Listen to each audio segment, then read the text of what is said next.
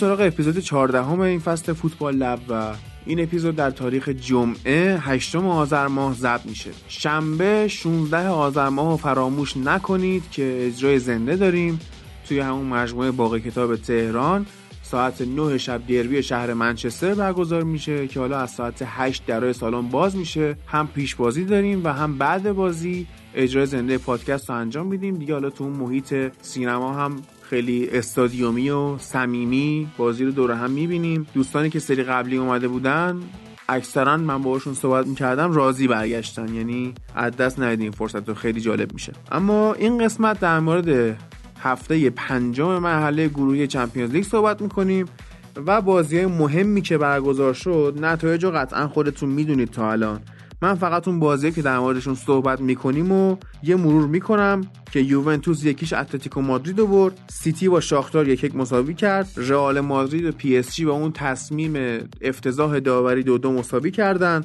تاتنهام 4 2 اولمپیاکوس یونان رو برد. چلسی و والنسیا دو دو مساوی کردن که حالا اینو زیاد بهش نمی‌پردازیم دیگه. حالا اونور تقریبا معلومه که چی به چی میشه. بارسا سه یک دورتموند رو برد با عملکرد فوق‌العاده مسی. لیورپول و ناپولی با تصمیم بحث برانگیز یورگن کلوب یک مساوی کردن و در نهایت اینتر هم سه یک اسلاویا پراگ برد و ارلینگ هالند که دیگه فکر کنم الان قیمتش سر به فلک کشیده و target همه تیما هست و من به شخصا امیدوارم اون نزدیکی که سولشایر باهاش داره حالا هم به خاطر ملیت نروژیشون هم به خاطر اینکه خودش بود کشفش کرد تو نروژ اینو بیارن منچستر و تو شب پنجم هم تعویضی اومد تو گل زد پاس گل هم داد. یعنی عملکرد خیره کننده داره. از همون بازی یوونتوس و اتلتیکو مادرید شروع می‌کنیم. تو این اپیزودم امید و زهرا کنار من هستن. این هفته ما یه دو تا بازی مهم داشتیم. یکم مهمترین بازیاشون هم اتلتیکو بود با یوونتوس.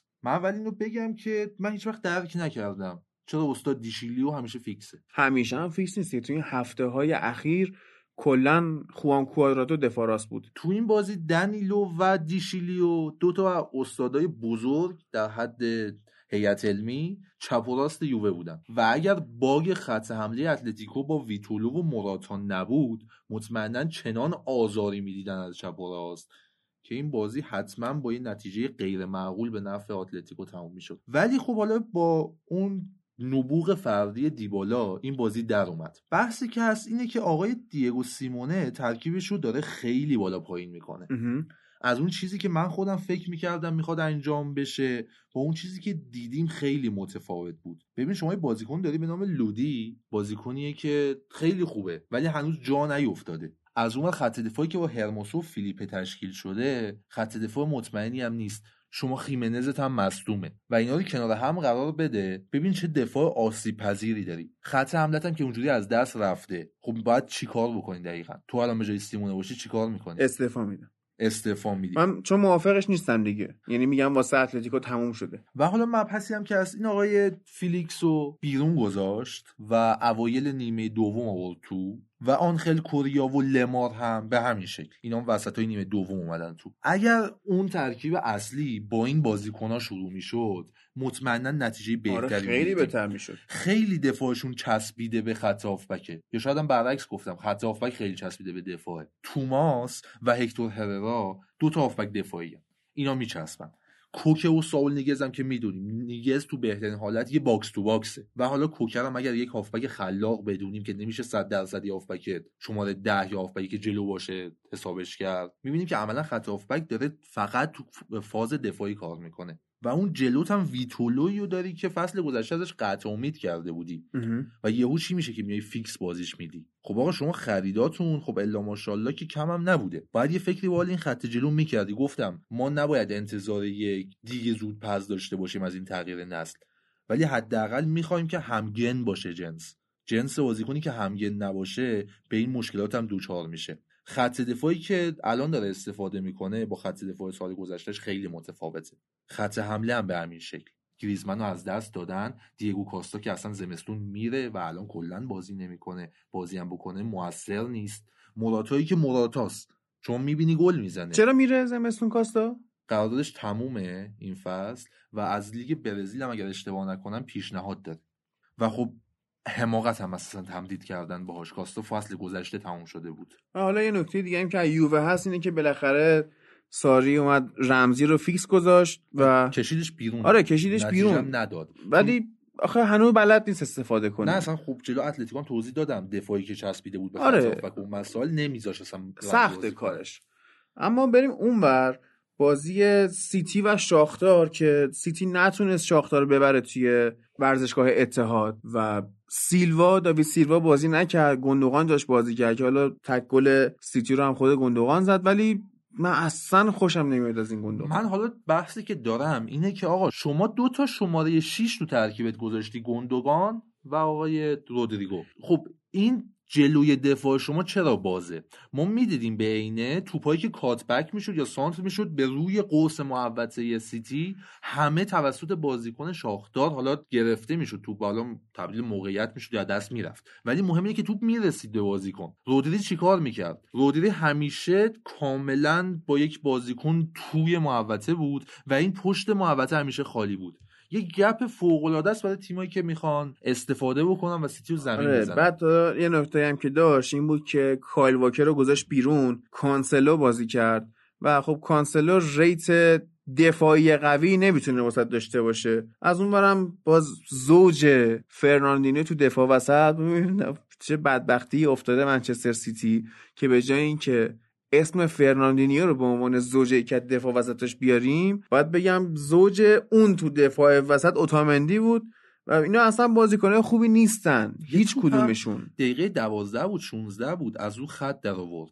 اگه دیدی بازی و ادرسونی اشتباه کرد؟ آره ادرسون سوتی داد. آره سوتی داد. بعد توپو زدن اونم بازیکنشون حماقت کرد. بعد زودتر ضربه رو می‌زد یا پاس cutback می‌داد. ولی خب یه توپ خوبم رو خط در آورد فرناندینیو. اگر به آمار منچستر سیتی هم تو این بازی نگاه بکنی منچستر کم موقعیت نداشت. مسئله اینه که منچستر سیتی واقعا تمرکز رو از دست داده. آخه آگوئرو هم نداره. آره دیگه. اونم خیلی مسئله مهمیه.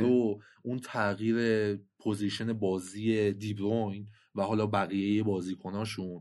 به خاطر نبود داوید سیلوا باعث خیلی از این عدم تمرکز میشه. اما بازگشت مورینیو به چمپیونز لیگ با یه کامبک جالب همراه شد که تاتنهام دقیقه 6 و 19 گل می‌خوره توی خونش از اولمپیاکوس یونان. اما مورینیو بیکار نمیشینه یعنی من اینش دوست دارم که وقتی مشکل تیمو پیدا می‌کنه سریع رفش می‌کنه. برخلاف یورگن کلوب که حالا بهش می‌رسیم این چیکار کرد؟ تا دید گلا رو این شکلی خورده سریع یه چک زد به اریک دایر پرتش کرد بیرون. اریکسن رو آورد تو علیرغم اینکه اول هفته بازیش نداده بود. و بعدش هم موسا سیسوکو اندومبله به مرور اضافه میشن که استحکام خط میانی رو حفظ کنن همین که این اتفاقا میفته یعنی از شروع نیمه دوم دل علی یعنی سرباز جدید مورینیو گلو می‌زنه.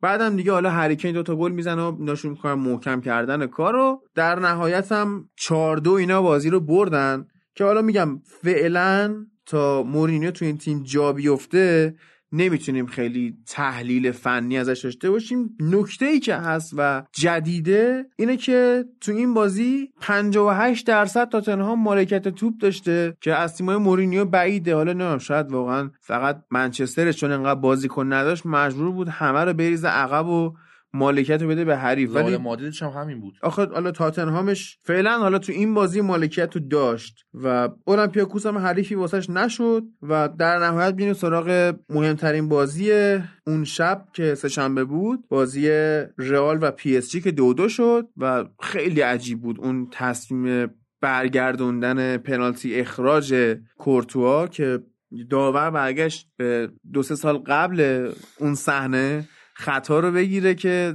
به ادریسا گاناگی بیاد کارت زرد بده و اون پنالتی که روی ایکاردی شده بود برش کردون وگرنه اصلا وضع رئال افتضاح می‌شد. ولی الان دیگه تقریبا میشه گفت سعود رئال از گروه قطعی میاد بالا. من فکر می‌کردم که نیاد بالا ولی خب عملکرد ناجور گالاتاسرای تو این فصل باعث شد چلو رئال هم بیاد بالا. حالا نکته که برای خود من جذاب بود این بود که امباپه گل اولو زد و گل دومو ساخت ولی هیچ خوشحالی انجام نداد. دقیقا اون شخصیت لیدری که ما می‌خواستیم نیمار باشه توی این تیم امباپه داره میگیرتش.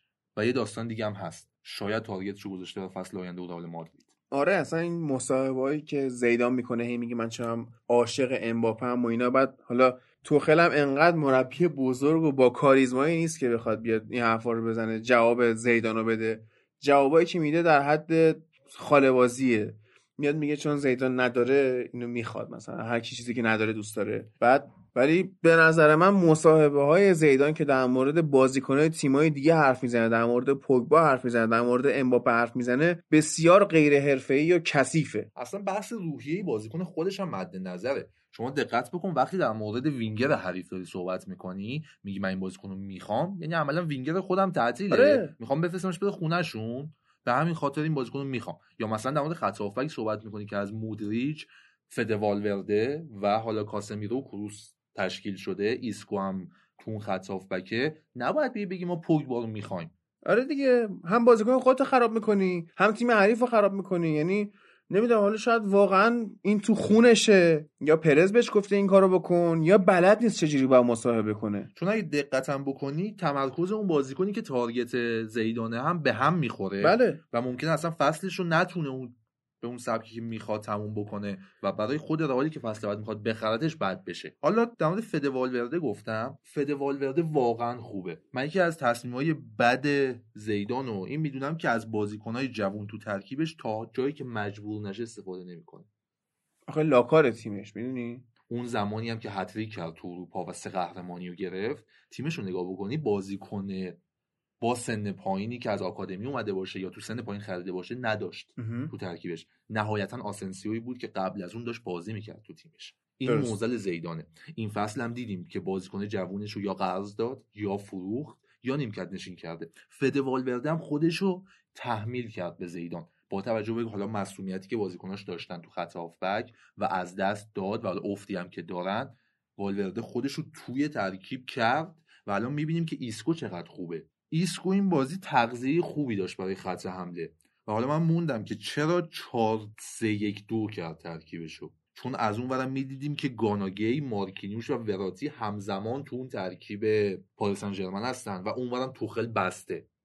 و این بسته بودن دو طرف باعث شد که بازی چندان جذابی نبینیم ما. در صورتی که اوایل نیمه گاناگی که رفت بیرون نیمار اومد تو و دیماریا جاشو داد به نیمار خیلی عملکرد تیم بهتر شد. حالا بهتر که میگم نه اینکه بازی رو دست بگیره یا بتونه موقعیت گل خیلی خاصی بسازه جرقه های بیشتری شکل می‌گرفت دیگه. و حالا ورود سارابیا و درکسلر اینا باعث شد که اون وسط زمینه گردشش به نفع ببین اینا اشتباه. کردن. یعنی اینکه توخل این همه المان دفاعی گذاشت کارو خراب کرد. اگه از اول مثلا نیمار بازی می‌کرد سارابیا مثلا فکر کن شما ادریسا گاناگی واسه بستن عقب خوبه. خب؟ مثلا مد نظر من این بود که این بیاد اونو بذاره جلوش سارابیا بازی کنه با دیماریا و نیمار و امباپه و ایکاردی. ایکاردی هم همزمان بازی کنن اون موقع قشنگ رئال رو نابود می‌کردن. ولی ترسید. یعنی پارسال توخل جلوی منچستر هم نشون داد که نه اصلا مربی جالبی نیست. اینم حالا فکر کنم از پاریس میرسنش بیرون.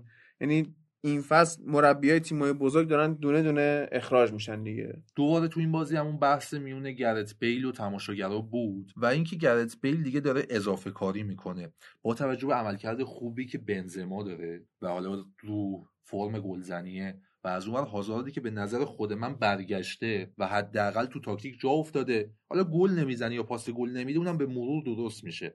ولی هازارد فوق العاده است. از اونور یه بازیکن جوون به نام رودریگو دارن که این بازی هم آخر بازی اومد تو زمین و دیدیم که عملکرد مثبتی هم داره. قبلا هم چند تا گل زد. آره همون تابلویی که اون هوادار رئال آورده بود در جواب بیل که حالا اولویتش چیه؟ اولویت اول و رودریگو نوشته بود. یعنی این واقعا آینده رئال رو می‌تونه تضمین بکنه. این وینگر نمی‌خوان بعدا. ما بحثی که داشتیم فصل گذشته این بود که وینیسیوس می‌تونه اون وینگری باشه که نبود کریس رونالدو یا گرث بیل رو تو سالیان متمادی جبران بکنه. ولی معضلی که به وجود اومد این بود که سندروم غلامرضای رضایی گرفت این بازیکنو و همون شکل غلامرضا رضایی توپو می‌برد جلو خراب می‌کرد. ولی این بازیکن تو زدن ضربه آخر یا دادن پاس آخر هم فوق العاده باهوشه.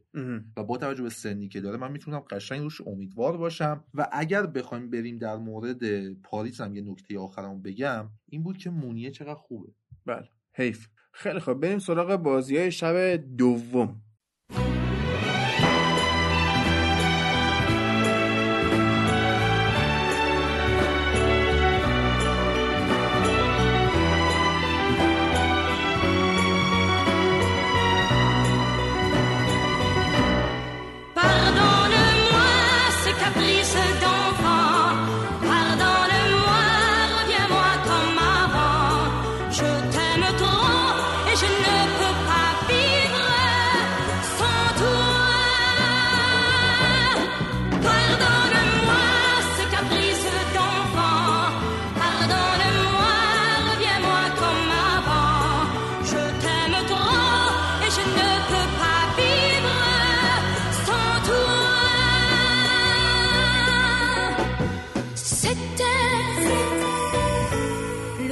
چلسی اومد با والنسیا بازی کرد. توی دور رفتم که اینا با هم بازی کردن چلسی به مشکل خورد و بازم لمپارد نتونست از پس تیم اسپانیایی بر بیاد. باز می‌تونیم به کم تجربگی خودش هم نسبت بدیم این قضیه رو. و اینکه الان توی اون گروه آژاکس اول با ده امتیاز چلسی و والنسیا جفتشون هشت امتیازی هن. اما از اون ور توی بازی هفته آینده چلسی باید با لیل بازی بکنه و آژاکس با والنسیا احتمال صعود چلسی خیلی بیشتره. برای همین کم کم باید خودشون آماده بکنن واسه مرحله بعد. پولیسیچ هم حالا خوب بود. این بازی هم عملکرد مثبتی داشت و اینکه آخرای بازی هم چلسی داشت خیلی فشار می آورد اما هم با بدشانسی و finishing ضعیف و همین که دفاع والنسیا هم خوب عمل کرد تونست رو توپای چلسی رو بگیره. در نهایت هم بازی دو دو مساوی شد همون تا دقیقه 96 7 هم رفت جلو. اون آخر بازی هم چلسی حتی فرصت داشت ولی خب نشد که بشه دیگه. اما بازی مهم اون شب نمی‌دونم یا بارسا و دورتموند می‌تونیم بگیم بازی مهم یا بازی لیورپول و ناپولی. تو نظرت چیه داره از کدوم شروع کنیم؟ از بارسا دورتموند شروع کنیم. از بارسا دورتموند شروع. خب؟ بارسا دورتموند که به نظرم خیلی بازی بود که باز هم مسی دوباره تونست توانایی خودش بیشتر حالا نشون بده. توانایی که هر چقدر سن میره بالا توانایی هم داره میره بالا. امتیاز ریتش فوق العاده بود 9 و 6 دهم. دو تا پاس گل یه دونه گل زد و خیلی واقعا به نظرم باز هم میگم تحلیل بازی بارسا کار سختی نیست فقط کافیه دنبال کنی که مسی داره کجا میره چیکار داره می‌کنه. به این نتیجه می‌رسیم که والورده هیچ کاری از پیش نمی‌بره. تیم داره مسی رو دنبال می‌کنه. همونجوری که همه راهها به روم ختم میشه همه توپا به مسی ختم میشه. اشتباه والورده برای line up عثمان دمبله بود. به نظرم از اول بعد آنتون گریزمان تو بازی میومد. دمبله بازی که من ازش دیدم حس می‌کردم نمی‌تونه توپو جلو ببره. حس می‌کردم پاهاش حس نداره. لمس شده. ضربه های آخر بد می‌زد. پاسهای بد می‌داد. حالا مصدومم شد و مجبور شد تعویض بکنه دمبله رو. والورده چیزی که بود گریزمان هم تعویض خوبی بود. تونست وارد بازی بشه و حالا گل هم بزنه. و اینکه یه صحنه خیلی جالبی من توی بازی دیدم. اون جایی بود که مسی خودش اومد وارد محوطه جریمه شد. توپو زد سیف کرد دروازه‌بان دورتموند و بعد وقتی که پاس داد به گریزمان و گریزمان نتونست گل بکنه مسی خیلی ناراحت شد. و اینم باز به شایعات روابط بد مسی و گریزمان دامن می‌زنه. آره یه عکسی هم تو رخکن گرفته بودن همدیگه رو بغل کرده بودن که حالا به رسانه ها بگن نه ما هم داداشیم و اینا. ولی نه واقعا. واقعا اینجوری نیست؟ نتونست گریزمان خوش جا بندازه اونجا. ظاهرا مسی نمی‌تونه باشه ارتباط برقرار کنه. خصوصا که فکر می‌کنم مسی آدم درونگرایی هم باشه. از کجا میگی اینو؟ حس می‌کنم آدم درونگرایی مسی. شاید خودت هم درونگرایی بعد با مسی احساس نزدیکی می‌کنی. شاید احساس شاید به همین دلیله. چون ببین مثلا اگر بخوایم کریس رو با مسی مقایسه بکنیم اینا موفقیت های یکسانی داشتن. تقریبا آره. حالا مسی تو زمینه ملی خیلی موفق نبوده کریس موفق تر بوده. اما کریس مدام در حال شواف کردنه. آها. مدام در حال نشون دادن این موفقیت هاست در حالی که مسی شاید خیلی خودش رو نشون نمیده. و این این هم می‌تونیم بگیم که حالا بارسا واسه مسی حکم حریم امنشو داره. حکم خونه شده آره خارج اون حریم امن خوب نیست. شاید به خاطر اینه که هیچ وقت تیم عوض نکرده یا تو تیم ملی موفق نمیشه. و حالا نمی‌دونم بعد از مسی چه بلایی می‌خواد. حالا توی اپیزود قبلی هم صحبت کردیم در موردش که اینا چیکار می‌خوان بکنن؟ تو خودت به عنوان کسی که طرفدار بارسا فکر می‌کنی که چی میشه اگر اینا به همین شکل بخوان ادامه بدن؟ سیاست خرید بازیکن این باشه و مسی هم بره. به نظرم بارسا بعد از اینکه مسی بره به مدت خیلی زیادی برای پوست اندازی نیاز داره. یعنی اینکه مدت خیلی زیادی اولا طول می‌کشه تو کل تاریخ فوتبال یک بازیکنی مثل مسی وارد بشه بعد اینکه بارسا بر یه مدت خیلی زیادی نیاز داره تا بتونه یه ترکیبی که تکیه بر یک نفر نداشته باشه رو پیدا بکنه و حالا چه بازیکنای بهتر بیان چه حالا ترکیب رو بتونه اوکی بکنه ولی قطعا بعد از مسی بارسا به مشکل خیلی بزرگ. خواهد خورد و حتی شاید شاهد این باشیم که بارسا از اون رده های حالا اول دوم سوم به خیلی پایین ترم سقوط بکنه. مگر اینکه مدیریت تیم بخواد کاری بکنه که این اتفاق نیفته و حالا از این قبیل کارها. خب اینم باید در نظر بگیری که در مجموع لالیگا لیگی نیستش که بخواد بارسا رو به چالش بکشه. یعنی قطعا بعد از رفتن مسی هم اینا حداقل سهمیه چمپیونز لیگشون قطعی هست قطعی راحت بالا هستن. ممکنه قهرمانم بشن بدون مسی حتی تو همون سال اولیه. چون لیگ بسیار بیکیفیتیه. برای من به شخصی به عنوان بارسا فن چیزی که مهمه اینه که بارسا به اندازه کافی تو لالیگا قهرمان شده. بارسا به اندازه کافی جام حذفی اسپانیا رو برنده شده.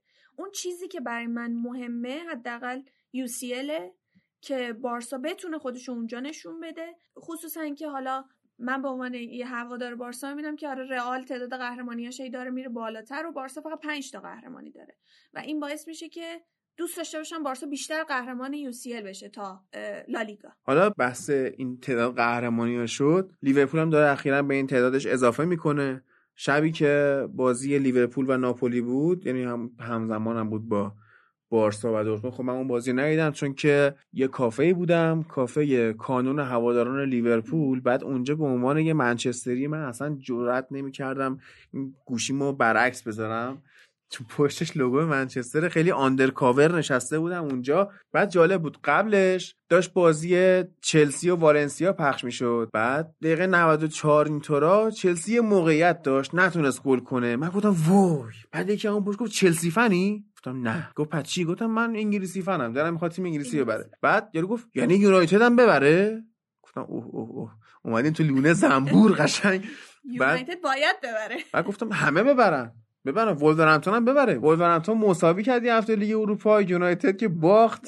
آرسنال باخت. بعد حالا سیتی که مساوی کرد. فقط تاتنهام برد این هفته توی انگلیسیا چلسی هم که خودش مساوی کرد. لیورپول هم با ناپولی یک یک مساوی کرد. مشابه این تجربه تو رو من تو کافه هوادارای آرسنال با دوستم داشتم. اوه، اوه، خب. که من آرسنالی بودم. و دوستم هوادار منچستر یونایتد بود. فکر می‌کنم بازی منچستر آرسنال بود که با هم دیگه رفته بودیم و کلا سکوت بود. هیچ کاری نمی‌تونست بکنه. چون بعضی از دوستامون که اونجا بودن اینجوری بود که یکیشون اینجوریه که تو بیو اینستاگرامش زده آرسنال تیلای دای. در این حد. اون شعارم دزدیدن دوستان اون. یونایتد تیلایدای بوده. و این خب؟ تبدیلش کرده به آرسنال تیلای دای. برای همین کلا نمی‌تونست حرفی بزنه و سکوت کرده بود. من خیلی برام چالش برانگیز شد. یه سری که حالا بازی آرسنال با یه تیم اگه با تیم مهمی باشه که احتمالا اجرا زنده بذاریم. ولی اگه با تیم مهمی نبود و اینا تو کافه آرسنال پخش می‌کردن باشی بیا بریم. من چون حالا لیورپولیا درست دشمنن؟ برای من دشمن قابل احترامیان چون که به حال قهرمانی زیاد دارن می‌دونی؟ حالا اونا هم بیشتر دشمنن زاد. ولی بریم اونجا. مطمئن باش که در کافه آرسنالی ها من ساکت نخواهم بود و با پیرن منچستر هم میام اونجا. ببینیم چی میشه. اصلا. فضا اگه کتکی هم بخوای بخوری کتک آرسنالی صلواته. میریم چیزی من نمیشه. کافه رئالم رفتم. خب؟ به عنوان تو ال کلاسیکو به عنوان بارسا فن. اتفاق نیفتاد برات؟ تقریبا در حال مرگ بودم و فکر می‌کنم همون بازی بود که بارسا پنج یک رئال رو ال کلاسیکو سال قبل آها فکر آره. بازی رفتش بود فکر و من همش بالا میپریدم که گل گل و اینا همه چپ چپ منو نگاه می‌کردن. شانس آوردم کناری اون که دوست من یه آقای خیلی رشید قد بلند بود. و نمی‌تونستن کاری بکنن. خوب. حالا بعد نشستیم و بازی لیورپول رو می‌خواستیم نگاه کنیم ترکیب رو نگاه کردیم دیدیم به جای ترنت الکساندر آرنولد جو گومز رو گذاشته استاد. بعد دیگه هر موقع هم کلوپ اینطوری محافظه کاری می‌کنه گن می‌زنه تو تیم. لیورپولی هم همه شاکی که آقا این گومز رو چرا گذاشتی؟ بعد هی می‌رفت بعد خراب کرده بود تیمو. یعنی اون روندگی که آرنولد داره؟ آرنولد داره چون اینا که گفتم بازیکن میانی طراح ندارن. طراح حملاتشون دفاع چپ راسته. خب تو همون هم گرفتی از تیمت. بعد اونا هم می‌بینن اینطوریه. چیکار می‌کنن؟ میرن اون ور رابرتسون رو میبندن. خب تو این ورم که خودتو خودت کردی. بستی، هیچی. هیچ کاری از پیش نمی‌بری بعد استاد فابینیو هم مصدوم شد که این اگه بمونه لیگو از دست میدن ها. فابینیو؟ فابینیو بره اصلا خراب بعد خیلی بد میشه. مرتنس هم حالا چیزی هم نشه یعنی خیلی حالا همون دوستان لیورپولی شاکی بودن که مرتنس رو فندایک خطا کرد انداختش زمین. ولی آخه دوستان ناموسا اینا تو انگلیس خطا نیست. یعنی ما همدیگه رو خیلی بدتر می‌زنیم. بدتر خط... می‌زنن. تو فکر کن انگلیس پنالتی گرفتن خیلی سخت. داور همین بازی اگه مارتین اتکینسون بود کلا نمی‌گرفت هیچی. چون خیلی برخوردی پیش نیومد. پیش بعد. یه نکته هم که بود حالا علاوه بر این که جو گومز دفاع داشت بازی می‌کرد و من گفتم بازی خراب میشه نکته دومی که حالا خیلی حاشیه یا خال زنکی بود بود که دیدم آقا ملیت داور اسپانیاییه. و من برای فوتبالی متاسفم که داورش اسپانیایی باشه. فکر قشنگم داوره مشخص رفیق جینگ جونی چاکر بوده. اومده بود تیم انگلیسی رو بزنه. یعنی بعد سوت می‌زد. یاد داور بازی رفت فصل پیش منچستر یونایتد و پاریس سن افتادم که همینجوری هی خطا می‌گرفت هی کارت می‌داد می‌رفت رو مخ بازی کنه. بازی رو واقعا به نظرم نباید اون داور بازی اون داور قضاوت می‌کرد و منچستر نباید اون بازی رو میباخت. آره. حداقل چون پاریس شخصیتشو نداشت. نداره. تو بازی برگشت. نشون داد. و اون و چقدر من لذت بردم با اینکه من اصلا منچستر یونایتد رو دوست ندارم چقدر لذت بردم که بازی برگشت منچستر یونایتد برد. پاریس سن ژرمن با کیا نشستیم پادکست ثبت می‌کنیم؟ فرگوسن دوست دارم. درود بر شما. بعد آره این اتفاقا افتاد و ناپولی هم گلش رو زد. بعد دیگه حالا کارلو آنجلوتی کشید عقب. اون کاتاناچیو ایتالیایی سعی کرد اجرا کنه.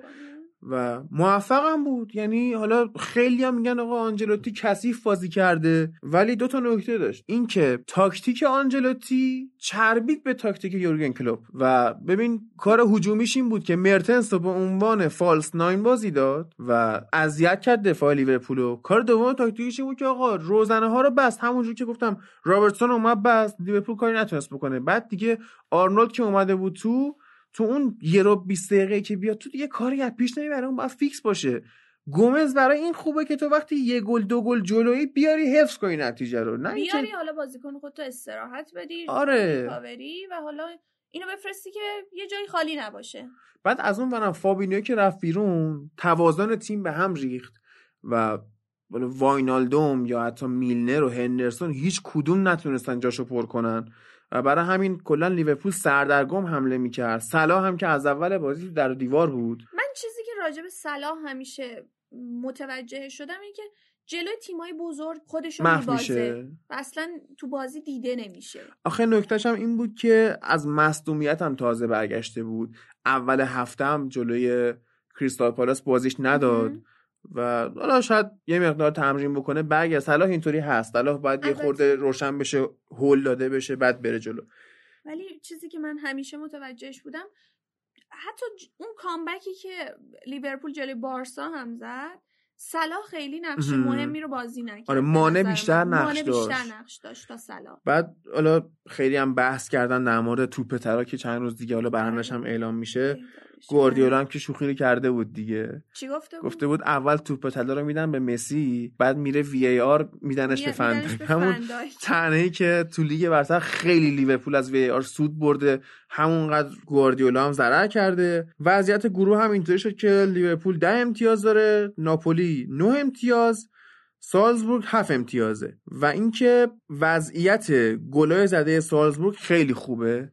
تفاضل اگه بتونه سالزبورگ با لیورپول بازی لیورپول مستقیم بازی داره آره تو مستقیم. آنفیلد و اگر سالزبورگ لیورپول رو ببره چون ببین الان تفاضل سالزبورگ 5 تاست تفاضل لیورپول 3 تاست و ناپولی هم با خنک بازی می‌کنه که احتمال اینکه ناپولی خنک رو بزنه خیلی بزنه. زیاد میشه ناپولی 12 امتیاز و اگر سالزبورگ بتونه لیورپول رو حتی یک هیچ هم ببره حذف میشه این خیلی دردناکه برای قهرمان آره.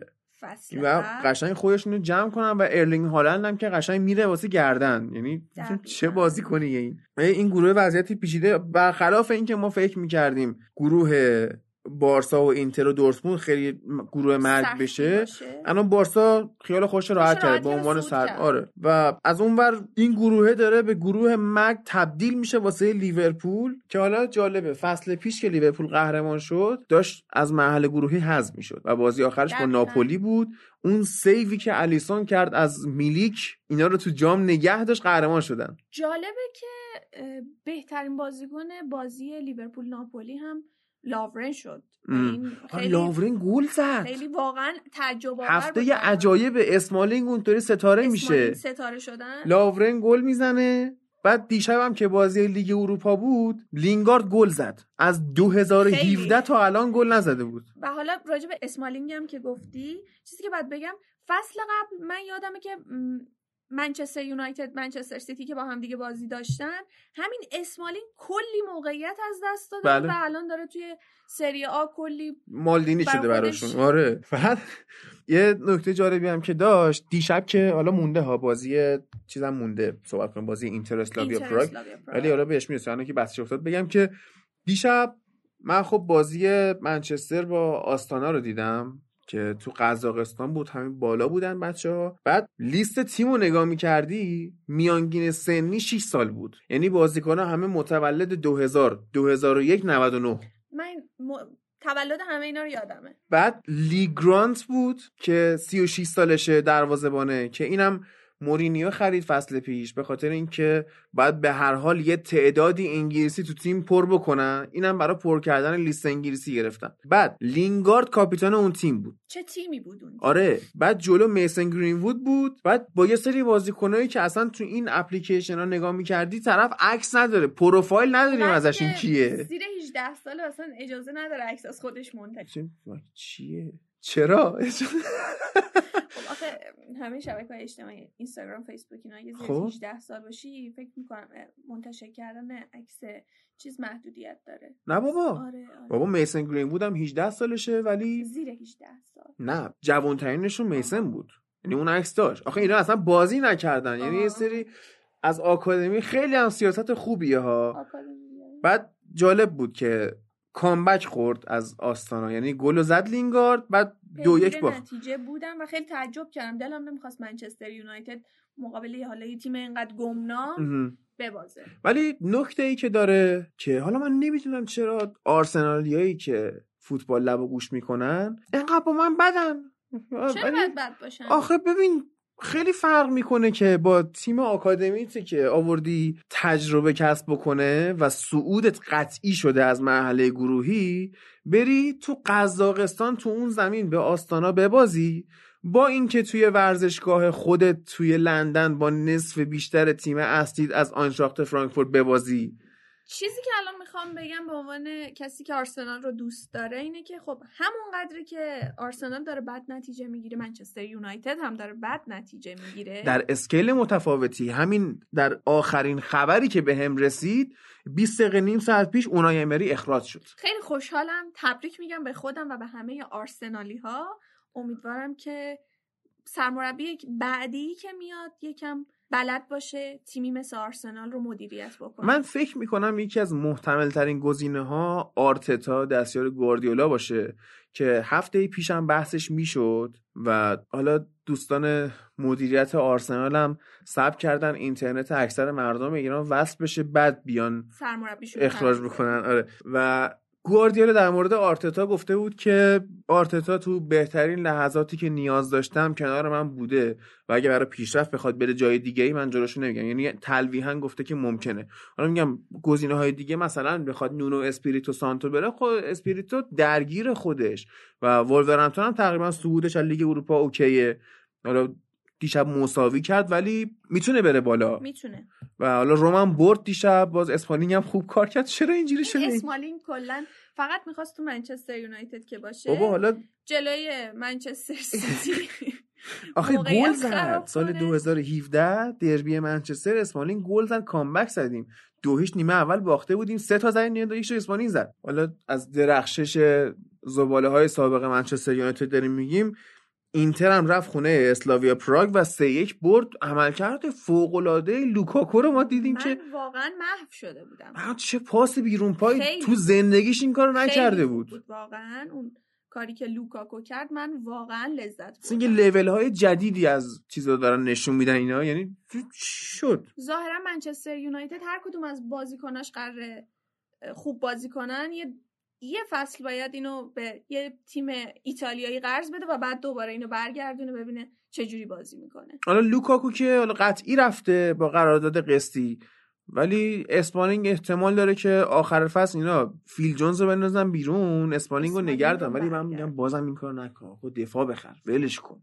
نمی‌خوام. اصلا اسمالینگ خیر نمی‌خوام شر نرسونه. هفته آینده اتفاقهایی که در Champions League میفته بازی سالزبورگ و لیورپولی که گفتیم خیلی مهمه آژاکس و والنسیا بسیار در سرنوشت چلسی تاثیر داره. دورتموند با اسلاویا پراگ بازی می‌کنه که بتونه سودش رو قطعی کنه. بارسا میره توی جوزپه میاتزا جلوی اینتر بازی کنه. بعد ببین بازی رفت این دوتا اینتر خیلی خوب کنترل کرده و بارسا رو. بعد یهو اذیت شد وسط مسطش. اگه بتونه کنترل بکنه اینتر صعود می‌کنه. بعدش هم که حالا سیتی هم که تمام کارش با دینامو زاگرب که اوکیه و بایر مونیخ تو آلمان از تاتنهام پذیرایی می‌کنه. ولی باید ببینیم که آیا واقعا پذیرایی می‌کنه یا پذیرایی میشه, میشه. چون این خیلی مهمه آره. برای بایر مونیخ خصوصا بعد از اخراج کوچ. و برای تاتنهام هم برای مهمه. تاتنهام هم مهمه که پوچتینو اخراج شد و مورینیو اومد و من واقعا می‌خوام ببینم که